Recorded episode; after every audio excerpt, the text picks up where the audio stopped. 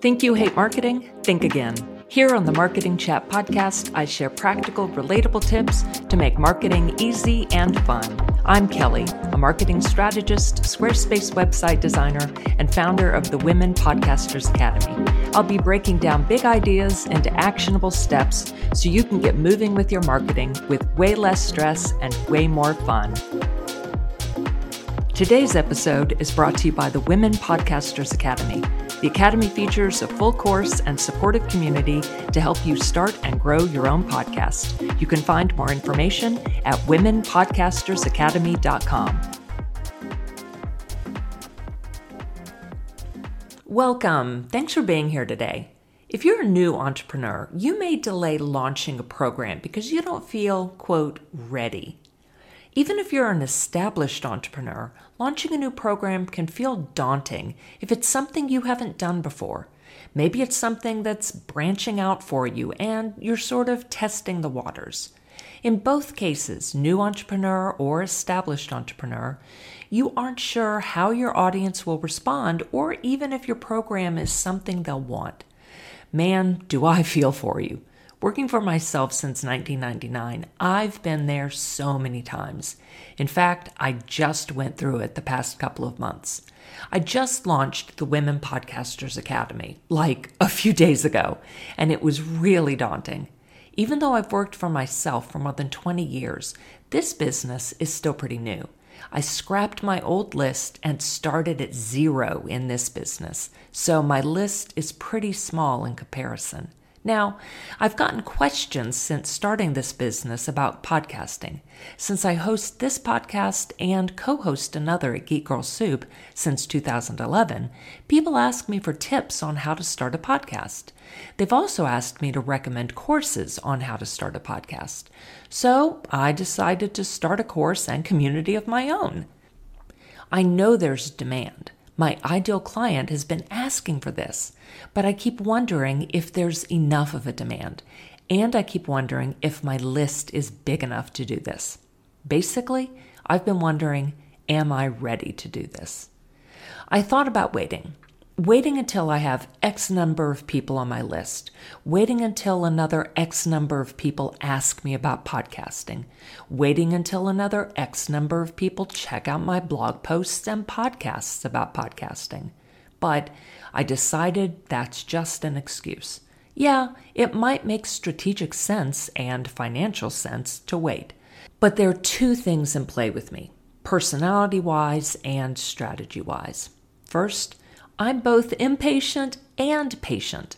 When I decide to do something, I Nike the shit out of that thing and just do it. I don't like to wait. When something feels right, I know there's a demand and I know that I have the knowledge and experience to do it. I go for it and quickly. So, strategically, is this always a good idea?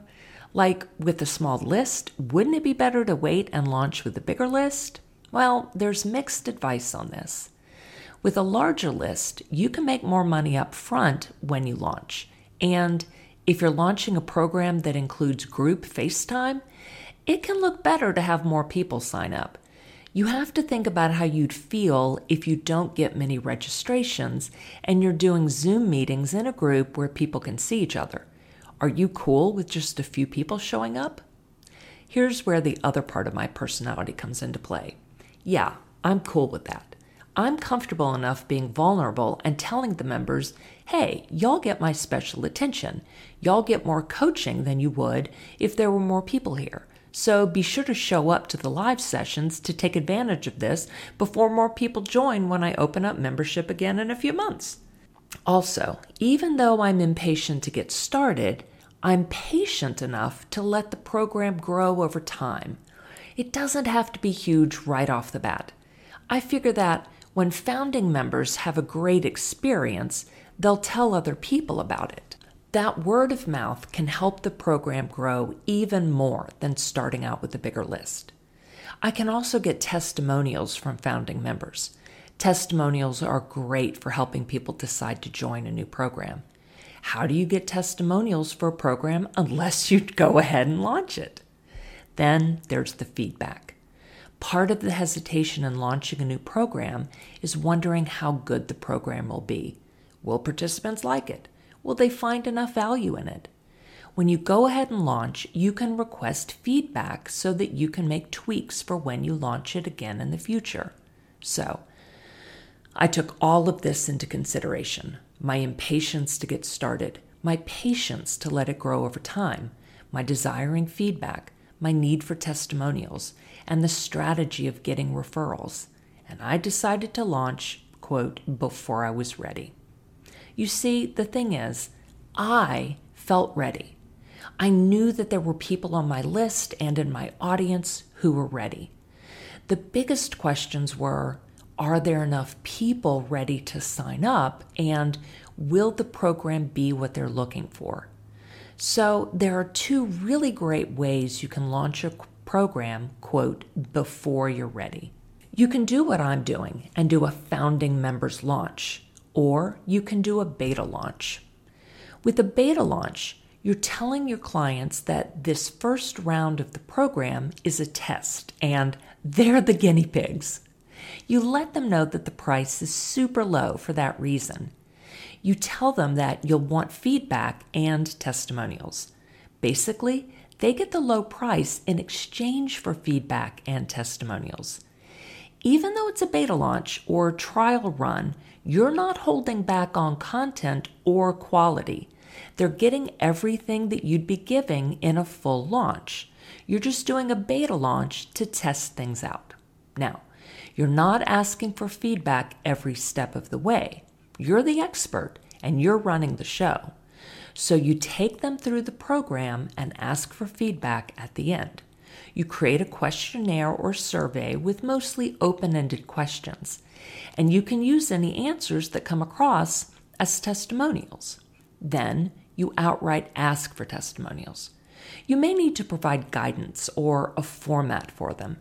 You don't write the testimonials for your participants, but you can give prompts in the form of questions. For example, what did you most like about the program? What was the biggest benefit you got out of the program? What was the biggest change you made as a result of the program? Would you recommend this program to a friend or colleague? If you ask these questions as separate fields in the survey, then you can put them together as a testimonial paragraph or use the answers as sound bites. Or you can use the prompts to ask for a one paragraph testimonial. You can still pull out single sentences to use the sound bites. A founding members launch is very similar to a beta program, but you're not setting it up as a test. It's the real thing, but founding members get bonuses for signing up the first time you offer the program. You give founding members the lowest price you'll ever offer. If your program is a membership, you'll keep them at that price for as long as they keep their membership active. If they cancel and sign up again later, they don't get to go back to their founding member price. So they'll have to keep their membership active to keep the founding member price. You should also give them some other bonus for signing up in the first launch. I'm giving my founding members a one on one session with me. In the future, I'll offer that only with an annual membership. For founding members, I have no annual membership option. When I increase the price in the next round, I'll make sure that the annual subscription costs more than what founding members will be paying over the course of a year, so that the founding members are still getting a great deal. Now, you'll still ask founding members for testimonials. In fact, you'll want to ask for testimonials with every program you launch and every service you offer. You can't have too many testimonials. You can also still ask founding members for feedback at the end of the first launch. But again, this first launch isn't a beta program. You aren't telling them that you'll be asking for their feedback. Do it toward the end of the program when you ask for the testimonials. How do you price a founding member's launch compared to a beta launch? You'll price them both lower than what you'll end up pricing a full regular launch in the future. A beta launch should be significantly lower. A founding members launch doesn't have to be quite as significant, but there does need to be a real difference in the mind of the participant. For founding members of the Women Podcasters Academy, they're joining at only $20 a month. I haven't decided yet what the next launch will be. Even if it's just $25 a month, that $5 adds up to a significant difference of $60 a year. That's really measurable. If you're offering a program for something like 197 or 297, for the next round you'll want to increase it by at least $50. Increasing the price by $100 would be even better. And telling founding members or beta participants up front can really help. You don't have to be specific in your future price. You can say something like, I'll be increasing the price in the future by at least $50. So you see how $100 makes the first launch sound even better. Do these strategies help you feel more ready to launch your program? If not, what's still holding you back? Is it a mindset issue? Sometimes it's imposter thinking, feeling like a fraud, wondering if you're good enough to do this wondering if people will approve of you, or even wondering if you're capable of doing this. There's no quick and easy way to get out of imposter thinking. So let me ask you a few questions. Do you have the knowledge to run this program? Do you have the experience to run this program? If you thought of it, I'm thinking that you do. Now, sometimes we have ideas that we don't have enough knowledge or experience to pull off you need to be at least 10% ahead of your clients in order to teach them something. You need to be successful at the thing you're teaching them before you should teach it to them. For example, you shouldn't teach how to have a six figure business if you haven't created a six figure business. You shouldn't teach vegan diets if you're still eating dairy. I'm assuming that you are in integrity with your program and with your clients, and you're teaching things where you do have knowledge and experience. So, what specifically makes you feel not good enough? Is it because you've never taught this before? Is it because you're comparing yourself to other people out there who have more experience and who've been running similar programs longer? You know what? They started out with lists of zero. They started out never having taught this before. They started out with founder members programs or beta launches. They've been exactly where you are it took time for them to get where they are today. And that could be you one day, but with your own unique voice and your own unique style. When other experts don't appeal to someone, you very well may. Finally, what are you afraid of if some people don't approve of you? What do you think they won't approve of, and who won't approve? Whose approval specifically are you trying to win? I want you to write about this one. Get an image in your head of who that is whose approval you desire. Is it a single specific person? Is it a group of people? What do you think they think of you right now? Why would they disapprove when you launch this program? Now, why does it matter if they disapprove?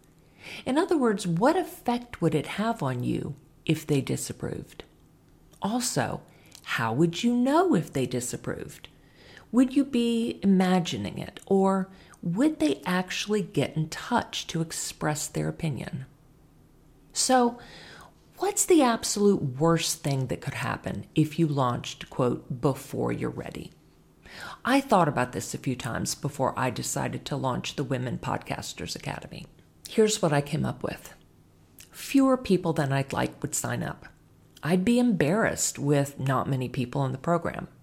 I'd be spending money on a membership site that wouldn't pay for itself at first. With not many people in the program, I'd be doing hours of work every week, essentially for free. And some people would think I'm crazy for launching with a small list. Now, with that last one, who would know I have a small list? It's not as if people can log into my email provider account and see my subscribers. The only way they would know about my list is if I tell them. And I just told y'all, so some of y'all may think I'm crazy. But I'm cool with being vulnerable. I want to help y'all take action. So I need to be an example of that, even if it means showing vulnerability. When I looked at my worst case scenario, I decided that I could live with all of that, at least in the short term. Can I work essentially for free indefinitely? Of course not. But I can be patient enough to give the program time to grow. This won't be my primary source of income right now. If I don't get as many registrations as I'd like, then I have an answer for that for my participants, what I already mentioned earlier. I'll tell my members that they get more of my attention. I won't make excuses or explain myself. I'll focus on how special they are. So, what do you think? Do you feel more ready? I know you've got a great idea for launch. If you've been holding back for a more perfect time, I want you to consider that there is no perfect time. Yes, there can be bad timing, but there is no perfect timing. You can be strategic about your timing, as in, will people sign up over Memorial Day or July 4th? Is your program better for spring or fall? Of course, you don't want to launch when you're about to go on vacation, but many of those old rules about spring versus fall launches have gone out the window. Plus, with all the other people who still do spring and fall launches, you just may be better launching off season when people don't have to pick between your program and the program of someone who's better known than you. So, what I want you to do when you're done listening to this do your writing or journaling that I suggested earlier about people disapproving of you. Then I want you to look at your calendar and pick a launch date. Okay, so it doesn't have to be this week. You need time to plan out the program, create the materials, and leave a window for registration when you promote the program. That should be about a week.